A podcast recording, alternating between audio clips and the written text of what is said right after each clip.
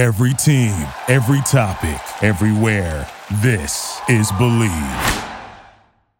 Before we get started with today's show, I want to tell you guys about betonline.ag.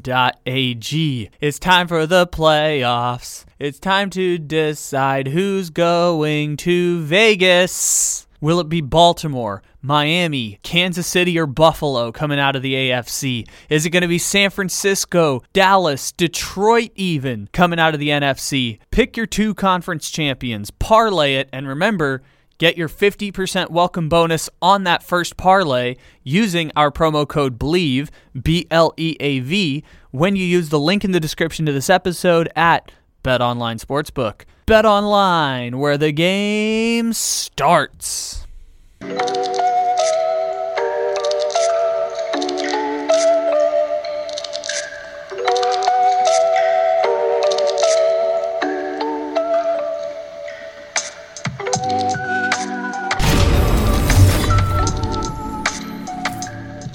Russell Wilson will be riding the bench the rest of the way. Broncos willing to take on the dead cap of his contract. They they don't even care. They're just like, screw it, we're going to cut him by March. Then that just brings up the questions of what is going to happen in Russell Wilson's future. I mean, he didn't have a bad year. Touchdowns up, interceptions down. The Sean Payton experiment with Russell Wilson, it worked from a statistical point of view. Unfortunately, the win loss record, I guess, just wasn't good enough. There was some internal strife between Russell Wilson and Sean Payton. We saw that blow up on the sidelines, and now we've landed in this point. So when you think about where Russell Wilson's going to be playing next year, what do you think is a, a location, a team that you could see him suiting up for? Okay, so everything that's happened here with Russell Wilson is really interesting because the Broncos have essentially said that we don't have a backup plan, we don't have a contingency plan, but we also don't want Russell Wilson.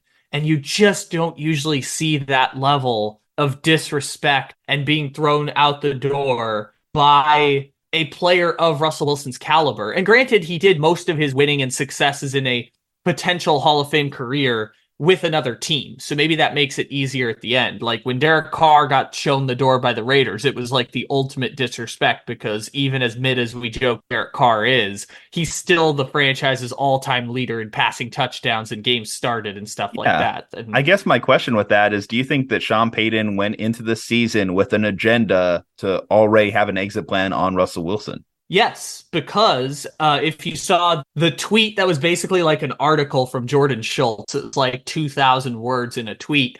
Jordan Schultz put out that on October 29th, after the Broncos beat Kansas City in the Patrick Mahomes flu game, two days later on Halloween, the Broncos went to Russell Wilson and said, either you're going to be benched for the season or you're going to remove the injury clause in your contract that says if you get hurt, you get $38 million guaranteed on in addition to the $39 million they'll already be paying as a dead cap when they cut him in February, maybe March. And so Russell Wilson was apparently shocked by this, blindsided. He wasn't going to waive the the injury deferments. He went to the NFLPA, the Broncos, himself, his representation, and apparently some independent fourth party. And they started working on what recourse they had.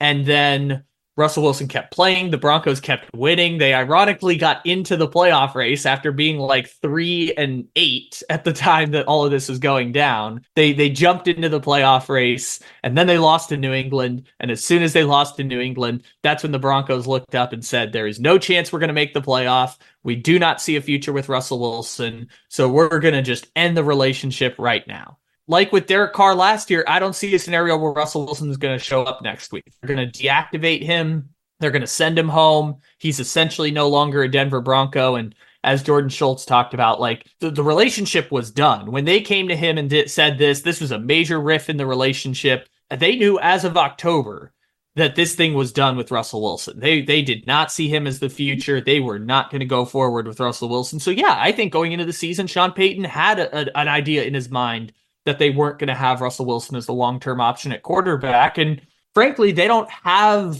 an alternative option right now. They have just essentially done what Arthur Smith did a few years ago in Atlanta, which was we're going to get rid of Matt Ryan, but we're not going to have a contingency plan for how to replace Matt Ryan. They've just made the conclusion that we are going to get rid of Russell Wilson, and we'll see how it goes for the Broncos. But to to answer your original question, yes, I do believe that going into the season, this was premeditated. They they were not going to run it back with Russell Wilson. And you have to think though, at least this season, Sean Payton definitely built up his coaching equity because I mentioned it. You look at the raw numbers, and Russell Wilson was performing a lot better than he was last year, like night and day between Nathaniel Hackett's offense and Sean Payton's offense. So Sean Payton, he's a made man. He's eating up all that Walmart money right now without a quarterback. That's always a precarious position to find yourself in as a head coach. You mentioned the successes, the unexpected successes that the Broncos have had this year in terms of the win loss record. I mean, coming off of that 70 point beatdown against the Miami Dolphins, I never at any point thought that Broncos would have made it back into the playoff picture, as you mentioned. But sure enough, they did. And that's a good thing in the sense that it built up some players' confidence, kind of like got things moving in the right direction, got the snowball rolling the right way. But it was also the bad thing in terms of, well, now you're not at the top of the draft anymore. Now you can't take advantage of this quarterback loaded draft that's coming up. There's some interesting guys that might fall. Like I've heard Penix's name kind of like fall a little bit in most mock drafts. So maybe the Broncos could still capitalize on that. If they still draft a quarterback high, I would not be surprised. But it kind of makes you think that they're probably going to have to look at some of this bridge quarterback market. Some interesting names potentially out there, like uh, I think Ryan Tannehill, for example, is going to be like a name out there, or like yeah. um, gosh, I don't know, like maybe you just sign a guy like a Sam Darnold or something like that. Future you know? Denver Broncos quarterback Gardner Minshew. uh, Gardner Minshew. Uh, well, you think about all the backup quarterbacks that have come in this year and had success. If it's not just straight up Jarrett Stidham, then you know maybe a Jake Browning who actually had success. There, there's like all these backup quarterbacks who came in and actually had something. Andy Dalton, I don't know, does he go back there to be another bridge quarterback for another guy that gets drafted? Maybe. But that's kind of like what I'm looking at the Broncos' next step for Russell Wilson. Like his market, so he's obviously, like I said, the numbers are there. So he's not bad enough to drop into like backup tier. I don't see him backing up anywhere. I think see him being a starter somewhere. Um, when I think about teams out there that could use a guy like Russell Wilson, well, first off, the Broncos who are about to cut him. But as crazy as it is, um, Seattle, Pittsburgh, nope. New England, some of the names that come to mind, maybe just you know fitting personality with like scheme. I don't know, like the Russell Wilson experiment coming to an end. I've said this from the very beginning with the, with the Denver Broncos. I would not have traded for Russell Wilson. I would not have given up what they gave up for Russell Wilson. However, I understand why the Broncos did what they did. They were at a situation where they didn't want to go into a rebuild. They did they didn't want to tear this thing to the ground after Vic Fangio got fired and they were 7 and 10. Even though that was the direction they probably should have gone, they wanted to try and compete. And it wasn't the right plan, but I understand why they did it in the first place. They they took 2 years worth of rebuilding draft picks and young players and traded it for Russell Wilson. And I understand why they did that even if the I thought the direction their organization was at was to move into the rebuilding phase to capitalize on the quarterback classes of 2021 or maybe 2022 uh 2022 or 2023. I understand why they did what they did. And now at the end of this experience, maybe it's time to actually go do the rebuilding thing like they said they would. But the thing is now they actually have a not terrible team. So I just I don't know what the Broncos do to kind of jump from this purgatory or where they stand going into that year because I don't know what the roster is going to look like, what they do now that they actually have draft picks back. It'll be interesting to see the direction that they go. In terms of Russell Wilson, when you threw out the names that jump to mind right away for me, the the Patriots, who are probably going to still end up with a shot at a rookie quarterback. I know they're at the the three pick right now and could fall to the four pick depending on how tiebreakers go between them and Washington. But the, the Patriots are definitely in that group. The Steelers make a lot of sense. One team you didn't mention is Atlanta. I think Atlanta would be a team that would maybe get in the Russell Wilson game because they have money to spend and they can front load the contract, get the guarantees out of the way, and similar to Derek Carr, after two or three years, you can move on from the contract and make it seem like a four year deal if it works out for everyone, but it's really a two or a three year contract. I think Atlanta makes a lot of sense. I think the Titans make sense. There's some teams out there, it's just figuring out where Russell Wilson wants to play at this stage of his career and what he feels the next step is going to be because he will have suitors. He'll have teams that are willing to dish out money to a big time quarterback. It's just figuring out the match that will work for Russell Wilson. Yeah, when it comes to Russ, like think about those matches a little bit. So, you know, the Seattle one is is weird. Obviously, there is some tension there, but if you ask me where Russell Wilson's jersey is going to be hung in the rafters, obviously it would be in Seattle. It's like it kind of makes me feel as though like any tension, any bridges that needed to be closed, I think there's potential there. Don't don't sleep on it because come on, they have Geno Smith right now, and as nice as the last two seasons of Geno has been, there's always been something kind of lackluster whenever they go against tougher opponents. Let's face it, every time they go against the San Francisco 49ers, Geno Smith just gets absolutely ragdolled out there. He does not look like he belongs on the field out there.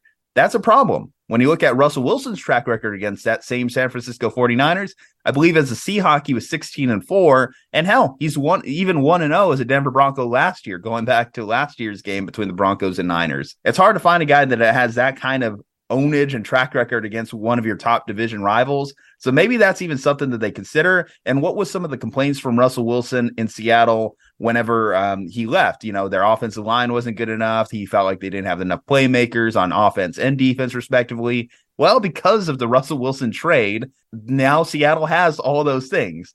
So if you told me there was some mending offenses that happened there, I wouldn't completely downplay it. Eventually, those will be fixed because Seattle wants Russell Wilson to be a guy that comes back to town and they have fun and they hang out and they do all these special celebrations moving forward. They don't want to end completely on a sour note. Um, uh, the other teams that we mentioned, so New England, chaos kind of happening there right now with the coaching situation. We don't know if Bill is going to be back next year. And even if Bill Belichick was back in New England, would I see Russell Wilson and Bill Belichick getting along and playing nice? If Sean Payton couldn't play nice with Russell Wilson, then I don't see Bill Belichick and Russell Wilson being necessarily simpatico working together. Same goes with Pittsburgh, actually, too. Like at this current juncture in time, like, do I think that Kenny Pickett's done enough to like earn a surefire spot as like a starter in this league?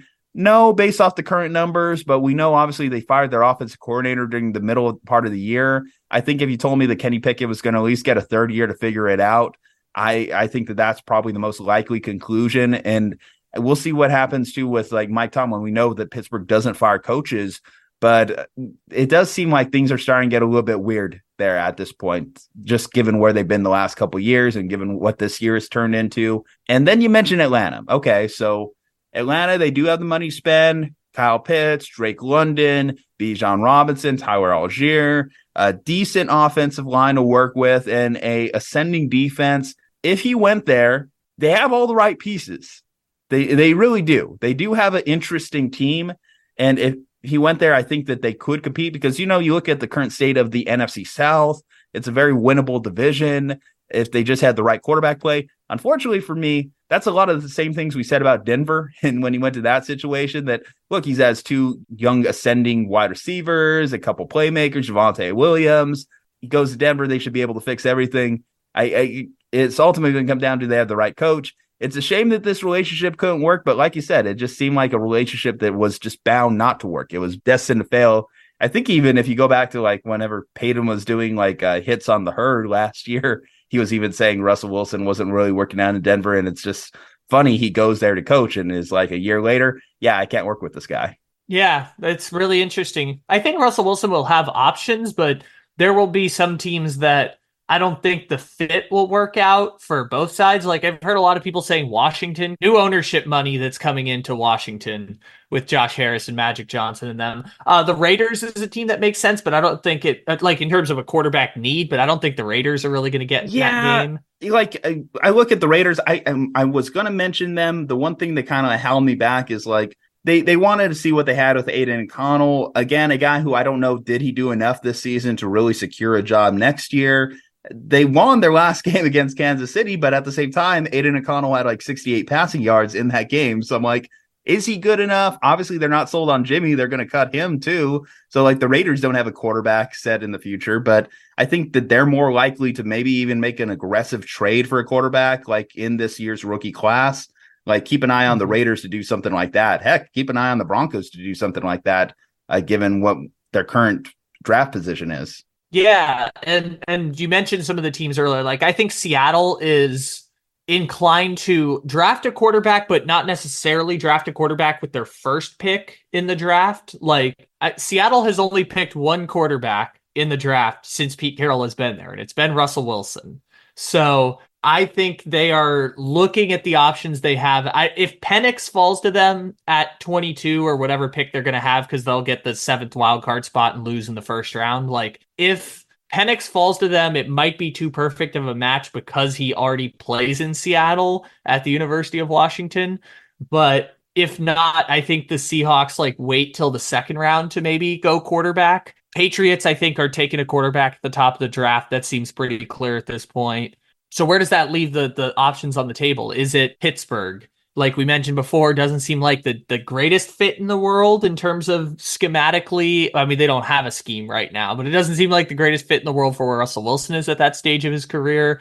Tennessee is a team that I'll still throw out there. I know Tennessee's going to move on from Ryan Tannehill and they have Will Levis and they want to see what Will Levis has the system, but I don't want to discount the fact that if you have Russell Wilson available at your disposal, maybe you have Will Levis bridge because Will Levis has been very good this year, but it's not so good that I wouldn't contemplate the Russell Wilson scenario, but I understand why they want to roll with Will Levis. I get it. I think Tennessee would be a great fit for Russell Wilson at this stage of his career, but I don't think Tennessee is necessarily matching up. So in that sense, maybe the suitors are are kind of up in the air. I'm sure there's one or two that we're not anticipating because like they'll unexpectedly move on from a quarterback or something like that. I'm sure there will be some team that is in the quarterback market that we're not foreseeing, but those seem like the the likely options for Russell. You Wilson. know, it's funny. Usually, I would like say with a guy like Russell Wilson, it would be like one of his former coordinators or former quarterback coaches that would like advocate for the guy and bring him in. But Russell Wilson and his coordinators and quarterback coaches of the past haven't really worked out. Obviously, most of them have ended up getting fired in Seattle, mostly as a result of Russell Wilson saying these guys are bogus. I mean, I guess if Shane Waldron got a head coaching job at a place that didn't have an established quarterback, maybe that might be something to keep an eye out for. Again, call me crazy. I, I think Seattle makes the most sense. I, I would just be curious how do the fans take it if that was to happen? Would the fans be happy about that, or do you think they would embrace him with open arms? What do you what say you, Kyle?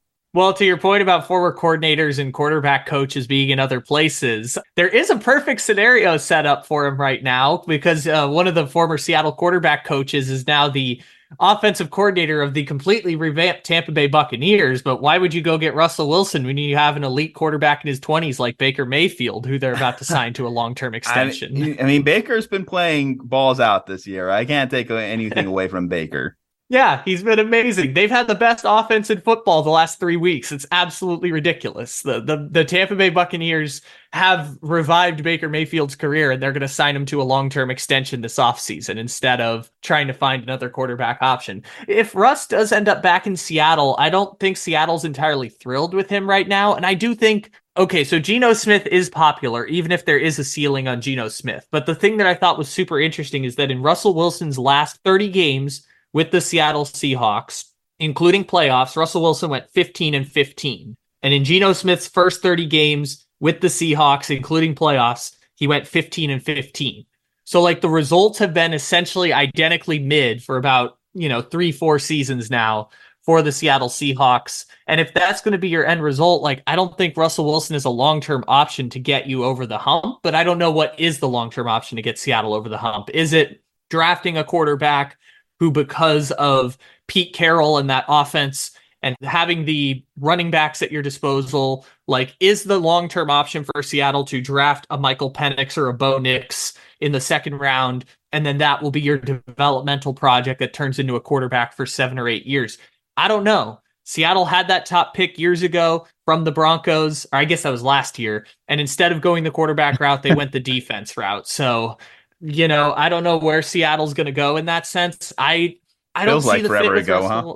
Yeah, it feels like a lot. It's weird that Nathaniel Hackett was last year, right? Christmas Day last year was when he was giving up like 50 points to the Rams and getting fired. So that seems weird. You know, we, we haven't even talked about this aspect of it. How bad that trade is in hindsight for the Broncos. I mean, literally, you give up all these pieces, all this uh, draft assets that the Seattle Seahawks actually parlayed into players. You know, they actually parlayed them mm-hmm. into actually decent players in the league put that against like what the Broncos have currently with this dead cap hit coming up, this no direction at quarterback. Um, and it literally just took place over a year and a half. Like the fact that it was a year and a half of Russell Wilson for that trade, that draft capital. I mean, this has to be, I'm not going to say worst of all time because, like, I'm sure if I look back at the history of the league, there's probably 10 other trades that are worse, but it, it's, it's up there. It's definitely up there.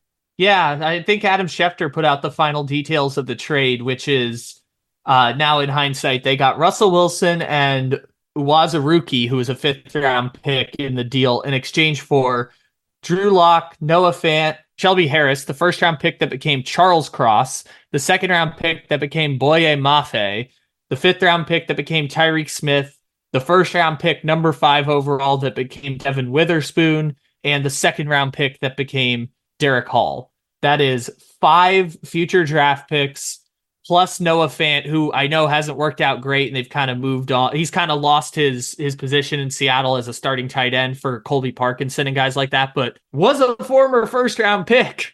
Like they took him in the first round and traded him within two years of picking him in the first round. They got two top 10 draft picks out of it, a starting left tackle, a starting corner, two edge rushers, and a quarterback who put on that backpack and won them a game to put them in the playoffs at the end of this season. Even as I think Drew Lock belongs in the XFL, Drew Lock did lead a 91 yard drive to get the Seattle Seahawks into the playoffs. So you know what?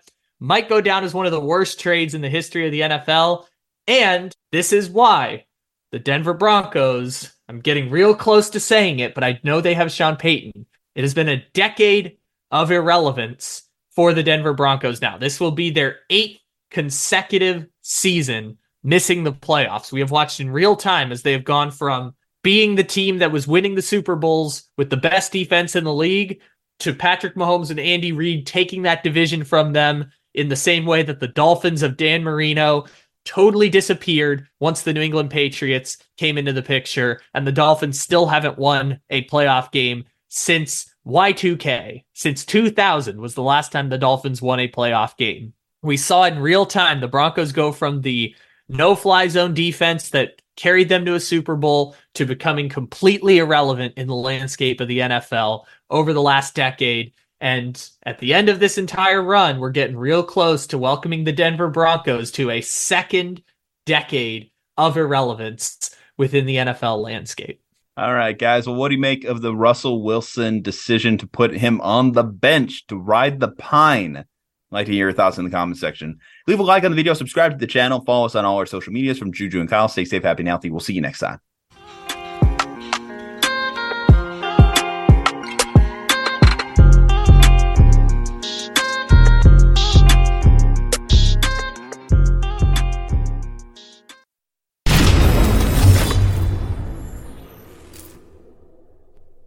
The Las Vegas Raiders got a big time victory against their division rival, the Kansas City Chiefs. A couple of defensive scores in there. Uh, Antonio Pierce, like the last two weeks, like you look at where this team has been. I mean, just absolutely kicking the shit out of the Los Angeles Chargers on Thursday night football, uh, primetime television, just absolutely making a statement. Uh, this defense, we're talking about the Raiders defense, which has largely been neglected, has largely been talked about as one of the worst defenses in the league over the last few years. Well, this defense, the last handful of weeks, has really stepped up. And I, I, think a lot of a large part of that is all, obviously the culture that Antonio Pierce is building. Now we know the Raiders have made mistakes with hiring or not hiring uh, interim head coaches in the past.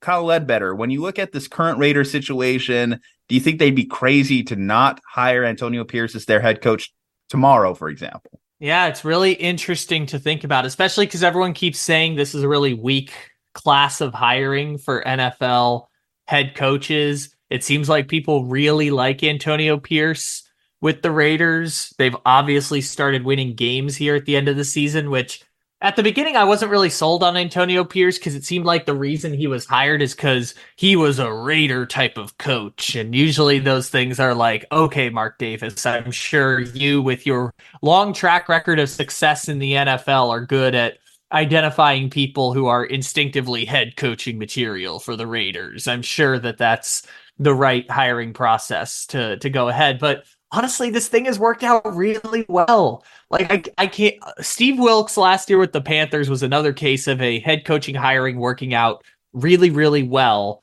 in terms of an interim coach coming in and having the respect of the locker room. You're not seeing that with Chris Tabor this year for the Panthers, even as they beat the Falcons nine to seven. You're not seeing that this year in Carolina the way it was last year with Steve Wilks. So you're seeing the the signs of success with the Raiders. And and by the way, the thing that the thing that took me from skeptical on Antonio Pierce to being a big, big fan of Antonio Pierce was him absolutely embarrassing the Chargers, embarrassing the team that left my hometown, the team that I grew up yeah. rooting for and have quit that narcotic for seven years. Embarrassing the Chargers on Thursday night football was amazing. And that was the moment where I was like, and Antonio Pierce at halftime was saying don't take your foot off the pedal. Keep going. Keep going. I was like, yes. He got Brandon Staley fired. he ended Brandon Staley's career. Yeah, it was awesome. He embarrassed the Chargers. Dean Spanos was embarrassed on national TV. There were reports who were saying Dean Spanos was saying in the press box, this shit show ends now. Once they were beating the living crap out of the Chargers. I wish they could have only gone for 70. That's the only thing that I could hold Antonio Pierce to is I wish they would have scored 70 because they scored 63 points in three quarters. It took them 30 seconds into the fourth quarter to get to 63 before they just said, "Sorry, we're just going to take our foot off the gas now. Sorry, we've we've mm-hmm. embarrassed you in a historic fashion. Now we're going to quit." And that was the thing that got me in on Antonio Pierce. I hope that he gets the head coaching job for the Raiders, but it's the Raiders, man. They are they have made terrible head coaching hire after terrible head coaching hire time and time again. Not just under Mark Davis, but also at the end of the Al Davis regime. Like at a certain point, the, the bravado of Al Davis stopped working. It stopped being charming. It stopped being successful as everyone else in the league got wiser and, and smarter to what builds a successful football yeah. team. The Raiders fell behind the curve and they've still been trying to dig themselves out of it. Hence the fact that this offseason they were instinctively out on Lamar Jackson, would not pursue Lamar Jackson even when the Raiders or the Ravens were in contract disputes with him and he kind of half-heartedly requested a trade, would not engage with Lamar Jackson and then went out and signed Jimmy Garoppolo. Like the Raiders time and time again have made the wrong decision they hire coaches to inevitably get fired. And so I think the Raiders are just kind of looking up and saying, this is our fifth head coaching hire of the last 10 years. Every single one has ended in a different embarrassing mistake. So maybe this time we just give Antonio Pierce a try. We don't really have to pay him top of the league money, and we'll see what happens. I'll, I'll, give a little bit of grace here because, like, hiring coaches to get fired, I don't think that's completely true. I think Mark Davis, obviously, if he would have hired people that would have stayed around for 20 years, he would have had it that way. Obviously, he signed Gruden to that 10 year contract. It didn't work out for a unexpected, completely blindsiding reason why it didn't work out. Uh, Josh McDaniels, I think that they went into this not with the intention of firing him after a two year experiment or a year and a half experiment, whatever it was. They went in expecting Josh McDaniels second time around. It would have worked out. When I look at potentially what could happen this offseason. So you mentioned the hiring class. It's not a lot of exciting guys. The the biggest name that you're going to find out there is going to be Jim Harbaugh.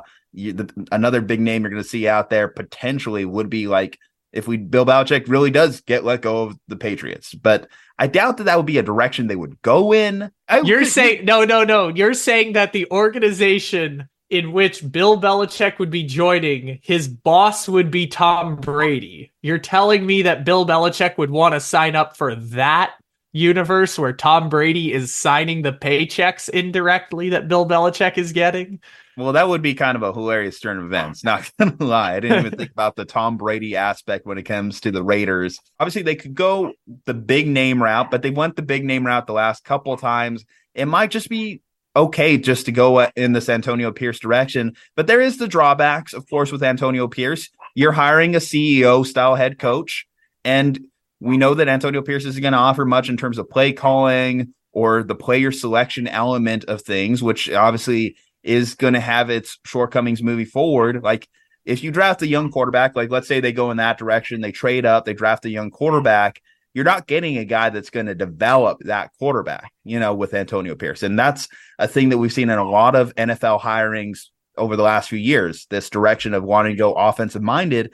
And I'm not against it because, you know, the beautiful thing with the Niners right now, for example, the Niners have Kyle Shanahan and Kyle Shanahan's not going anywhere anytime like the offense is successful, Kyle Shanahan's still going to stay there because, well, he's the head coach. He's locked in. You know, he can work with Brock Purdy for years to come.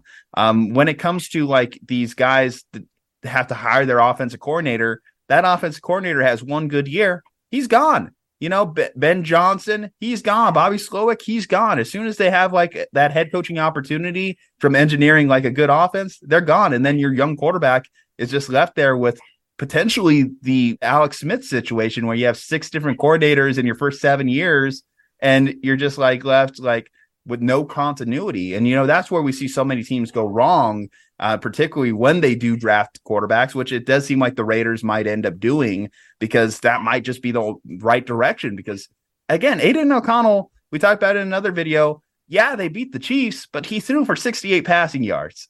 If I don't know how you could be sold on Aidan O'Connell after this year. Now, maybe he does develop into something down the line, but this year, I haven't seen anything from him that suggests he's your franchise quarterback. I haven't seen anything that suggests that he's even worthy of wearing number four directly after Derek Carr, who was almost a 10 year starter for you. That was kind of crazy. Talk about shade the Raiders organization still throwing at Derek Carr. Aidan O'Connell taking his jersey number literally a year later. It also doesn't help that Aidan O'Connell looks like Derek Carr if like you're casting an actor to play Derek Carr in a movie about Davante Adams. Like it doesn't help that there's like a striking resemblance in both of them where number four. But to your point, in the game against the Chargers, Aidan O'Connell had a 120.7 passer rating, four touchdowns and zero interceptions. Again, Aidan O'Connell will forever love you for doing that to the Chargers. Thank you, thank you, thank you for doing that to the Chargers. And they also have the other games on his career, which if you include the game where he had 120 passer rating, four touchdowns and zero INTs, he still has a worse passer rating than Sam Howell. Still has a worse passer rating in his career than Sam Howell. He has a 78.7 passer rating, eight touchdowns, seven interceptions. Aidan O'Connell is a backup quarterback. That's fine. He's a backup quarterback in this league. The Raiders are a bad team. Yes, 100%. Now they are 7 and 8 and they do finish the season against the Colts and the Broncos and they're technically not eliminated from winning the AFC West yet because if Kansas City loses to the Bengals of Jake Browning and the Easton Stick Chargers, then the Raiders beat the Broncos and beat the Colts. The Raiders technically win the AFC West. However, that's not going to happen because I bet you Kansas City's not going to lose to Easton Sticks Chargers and the Raiders are probably going to lose one of those games to either Jarrett Stidham or to the the Colts. I mean, that I know we see those teams that are like, oh, the Raiders can win those games. No, the Raiders are going to probably be underdogs against the Colts, and it might be a push at home against Jarrett Stidham's Broncos. The Raiders are yeah. not a very good team, but the reason they've won two games in a row, and this is a great stat, is that the Raiders are the first team since the merger to have multiple defensive touchdowns in back to back games. They had three, I believe, against the Chargers. They had two against Kansas City. They did not score an offensive touchdown against Kansas City, but defense has been incredibly, incredibly good and they've had some incredibly, incredibly lucky plays on defense. Like pick sixes and strip sixes are some of the most random moments that you see in the NFL. It's usually a combination of offense making a big mistake and defense making a great play. Rare do you ever see defensive touchdowns on a scale that the Raiders are getting the last two weeks. And I wouldn't base like the hiring process of Antonio Pierce based on, well, look at this defensive improvement. No, the defense is scoring a lot of points. And I know that's going to make it look better, but those are those are not things that are going to translate. Again, it's the first time since the merger that a team has had multiple defensive touchdowns in back-to-back games. This is an incredible statistical anomaly on defense. I wouldn't base that on the decision to hire Antonio Pierce, but I would look at it and say, Patrick Graham is a pretty good defensive coordinator. Like when he was uh, with Joe Judge and the Giants, everyone seemed to really love Patrick Graham and they were advocating for him being the coach after they fired Joe Judge. And now he's gotten to the Raiders. That defense really seems to rally around him. Antonio Pierce used to be a linebackers coach in that defense. It seems like they might struggle to, to hire an offensive coordinator because there's just a shortage of those in the NFL right now. And they don't really have a quarterback or very much to get you excited on the offensive side of the ball. But that defense looks like Patrick Graham is the guy that they should keep around. And if Antonio Pierce is kind of the, the emotional soul of that defense, then maybe it's worth keeping Antonio Pierce around. All right, guys. Do you think that Antonio Pierce will be the next Las Vegas Raiders full time head coach. Like to hear your thoughts in the comment section. Leave a like on the video, subscribe to the channel, follow us on all our social medias from Juju and Kyle. Stay safe, happy, and healthy. We'll see you next time.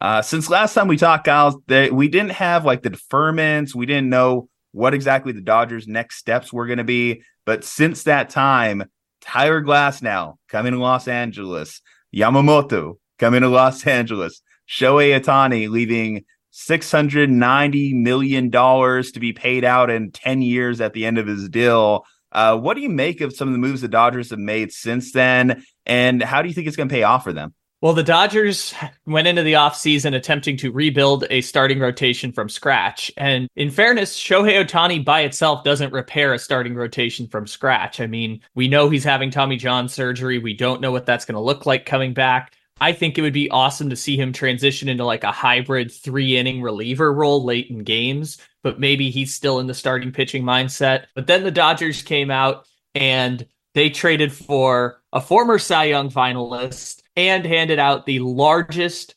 contract to a pitcher in the history of Major League Baseball, which I thought was interesting that Yamamoto signed for $1 million more than what Gerrit Cole signed for when he got his big free agent contract with the Yankees. Obviously, it's over 12 years, so the average annual value is lower, but the Dodgers essentially got themselves a game two and game three starter locked in their back pocket going forward. And I've never seen Yamamoto pitch, but I trust that $325 million and the fact that there were four teams who were ready to offer him $300 million or more suggests that he is the real deal and that he'll fit somewhere into this rotation for the Dodgers.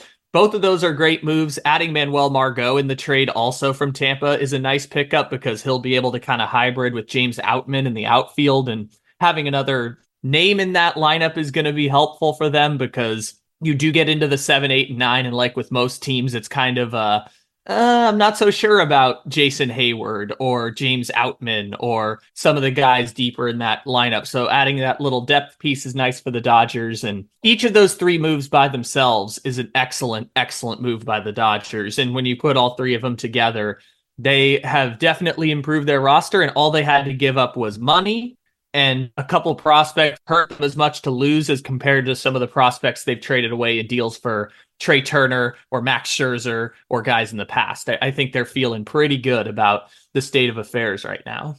Does it change anything at all for you when I contextualize it with like Glasnow He's never pitched over 150 innings, or Yamamoto, like power guy, small body. We've seen those guys burn out in four to five years, and this is a over a decade long deal and then, of course, Shohei himself coming off a second Tommy John, he might just be the hitter version of Shohei, which is still excellent, but you're paying him 700 million. When I say those three things out loud, does that change at all the perception of these deals? Well, technically, according to the competitive balance tax, you're only paying Shohei Ohtani 46 million per year over the next 10 years, which makes things a little bit sweeter when you look at those contract deferments. And by the way, I know it's 46 million against the competitive balance tax, but 44 million of that is just because of whatever math the Major League Baseball Players Association and collective bargaining agreement makes to say that it's 46 million. I mean, that's 44 million dollars in cash that they are pocketing after this whole deal, which in reality because the Dodgers are paying potentially 250 or 300% on luxury taxes, that $44 million in cash actually looks like 120 or 150 million dollars in cash that the Dodgers are holding on to because of that deal. So they can afford to make mistakes. This is the the key difference between the what I call the haves and the have-nots in baseball is that you can afford to make a mistake if you are a top payroll team. I'll never forget the 2018 Red Sox, who were the best team, maybe in the history of baseball, most dominant team, straight up cut Hanley Ramirez and took a $27 million penalty at the beginning of that season. They just said, sorry, we don't need you anymore. Goodbye. Take the losses and still put together maybe the most dominant team baseball has seen this century. So you have room to make mistakes if you're the Dodgers.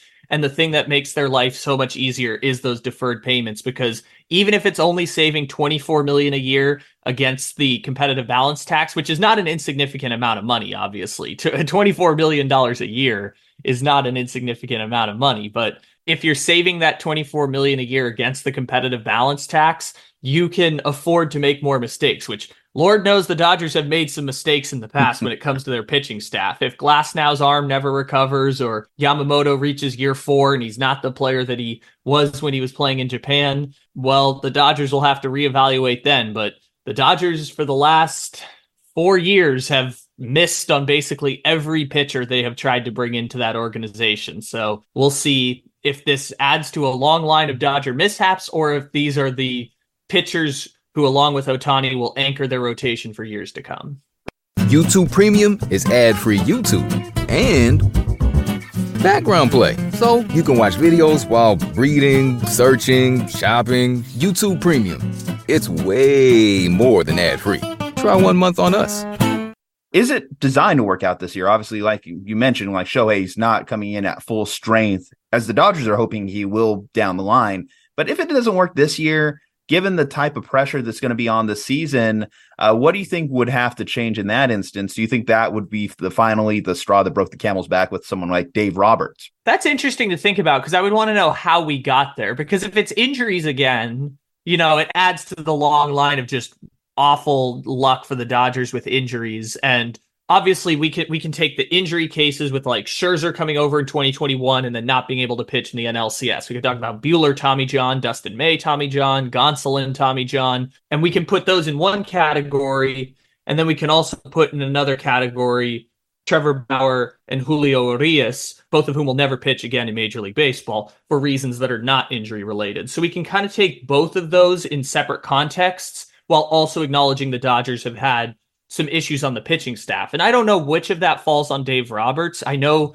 some of the concerns with him have been taking starters out too early. People can attribute some of his management of pitchers to injuries as it relates to some of these guys, but I'm not quite sure where the sword will fall on Dave Roberts right now. We'll just kind of see how the season plays along. And in terms of like getting the pitching staff set for the future, I mean, so Buehler's not going to come back until at the very earliest late this season. They don't suspect Gonsolin will be back until probably 2025. Obviously, Ohtani won't be back until 2025. They should get Dustin May back at some point, but Dustin May was at best a two or a three starter before he had the Tommy John surgery. So we'll see what ends up happening with his career. I'm just really interested to see where where they build out the rest of that rotation for this year. Because you're right, three of their top end starters are not coming back right now. The thing that would put all of this in question also is what is going to happen with Clayton Kershaw. Nobody really knows where Kershaw falls into this equation because he probably won't be back until May or June at the earliest. He's obviously a free agent right now. They'd love to have him back on a one year contract, but does Kershaw want some more long term security from a deal? This is probably the last paycheck that he's going to get. So Kershaw puts the whole thing in loop also. So more than like, does the sword fall on Dave Roberts? I'm not necessarily sure yet because I don't know how the rotation's going to fall. The thing that's way more interesting, I think, is what is going to happen with Clayton Kershaw. Because has Kershaw earned the right mm-hmm. to choose how he ends his career with the Dodgers as somehow being the greatest pitcher in that organization's history? And yes, I'm including Sandy Koufax. Like, how do you factor Kershaw and his injuries and the end of his career into the new rotation that they're building? Do you think uh, other MLB fans should have sour grapes about the deferments and how that worked out? And do you think that's a strategy that we'll start to see more often or moving forward? Or do you think the show is just a special case? In terms of baseball fans being salty, buddy, this is this is the the Star Wars Empire striking back, man. The, the you thought the Empire was down, you thought the Empire was trying to be cheap by getting rid of Trea Turner and getting rid of Cody Bellinger. You thought the Empire was going to lay down when the the San Diego Resistance came in and beat their 111 win Death Star. You thought they were going to lay down when the Diamondbacks came in and smoked them out the playoffs. Nah, man, this is the Empire striking back. Sorry, guys, the Dodgers are still the Dodgers. They are not afraid of you because they have infinite resources to which they can expand across the galaxy and destroy everything that they choose to see in their wake, at least until they get to the playoffs and probably lose to like Colorado or something like that. But still, the Dodgers are striking back. This is the game they play, man. It's the haves and the have nots of baseball. Uh, I don't think people should be upset over the deferments. In terms of it being a, a trend or a one off. This is definitely a one off type of situation. One, because the players' union isn't thrilled about the giant deferments. And when the new collective bargaining agreement comes up, they, they're probably going to put caps on the deferments just to protect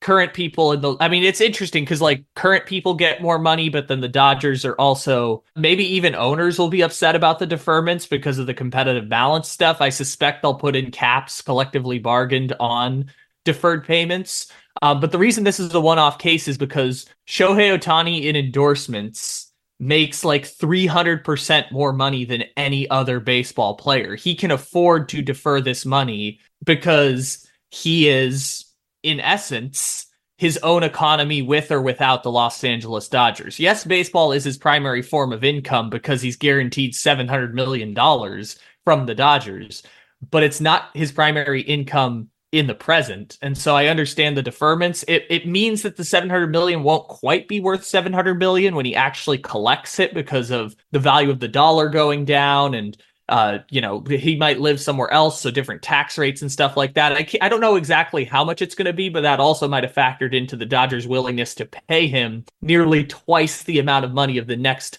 highest paid player in baseball. Is the fact that 700 million 10 years from now might not be worth what 700 million is yeah. today. I have a bit of a question with that. Let's say 5 years down the line this still isn't working out for whatever reason, could be anything. If they trade Shohei Ohtani with the deferments, does the other team take on all those deferments or the Dodgers back pay half of that? I, I'm curious on how that would work out. They would probably have to negotiate it because Ohtani has a no trade clause and one of the most unique clauses that I've seen, which is that if the team sells or they fire Andrew Friedman, Ohtani can opt out of his contract, which is really interesting to think about. But well, yeah, that's crazy because of what we just literally talked about. Like, let's say this season is just a total bust for whatever reason. Who lands on the sword? You would think it probably wouldn't be Andrew Friedman, given that his future is intrinsically tied to Shohei Ohtani's future. Uh, this contract is so unique, and I assume the answer to your question is uh, there will be like a negotiation to determine who's paying what when Ohtani gets traded. This happened with Giancarlo Stanton getting traded from the Marlins to the Yankees, where part of the condition of the deal was that the Yankees took on like 80 some percent of the contract. Meanwhile, when Nolan Arenado got traded from the Rockies to the Cardinals, the Rockies were paying like a hundred billion of his 230 million dollar contract. It's actually a bargain for Cardinals, so much so that they gave Arenado a two year extension on top of the contract he was already getting. So I assume that it'll get negotiated by the two teams if and when Shohei Ohtani gets traded. I assume because he's taking so little money now, the future deferments are guaranteed. So, like, if he opts out after five years because, say, Friedman got fired and Roberts got fired and they want to sell the team, say he opts out after five years, I assume that the 68 million in deferments for the next five years are already guaranteed by the Dodgers. So I assume they're already paying you know, the 340 million in deferments for the first five years, and then maybe they'll negotiate down the final five years. But I just assume that when he plays this year, he will be guaranteed 68 million in deferments by the Dodgers. And then when he plays next year, he'll be de- another 68 million. That's what I assume the contract is. But assuming things to be correct in this Ohtani contract Yeah. are not the easiest thing to do because obviously there are so many caveats and so many unique conditions, and, and it's just such a unique contract. Not because this is the, the direction that the future of baseball is going, because Shohei Ohtani is just that unique of a free agent signing and that unique of a valuable baseball player. a true unicorn of the sport. Um, all right, guys. Well, what do you think of the moves the Dodgers have made in recent weeks? Do you think there's more moves to be made? God, I hope not. Leave a like on the video, subscribe to our channel, follow us on all our social medias from Juju and Kyle. We'll see you next time.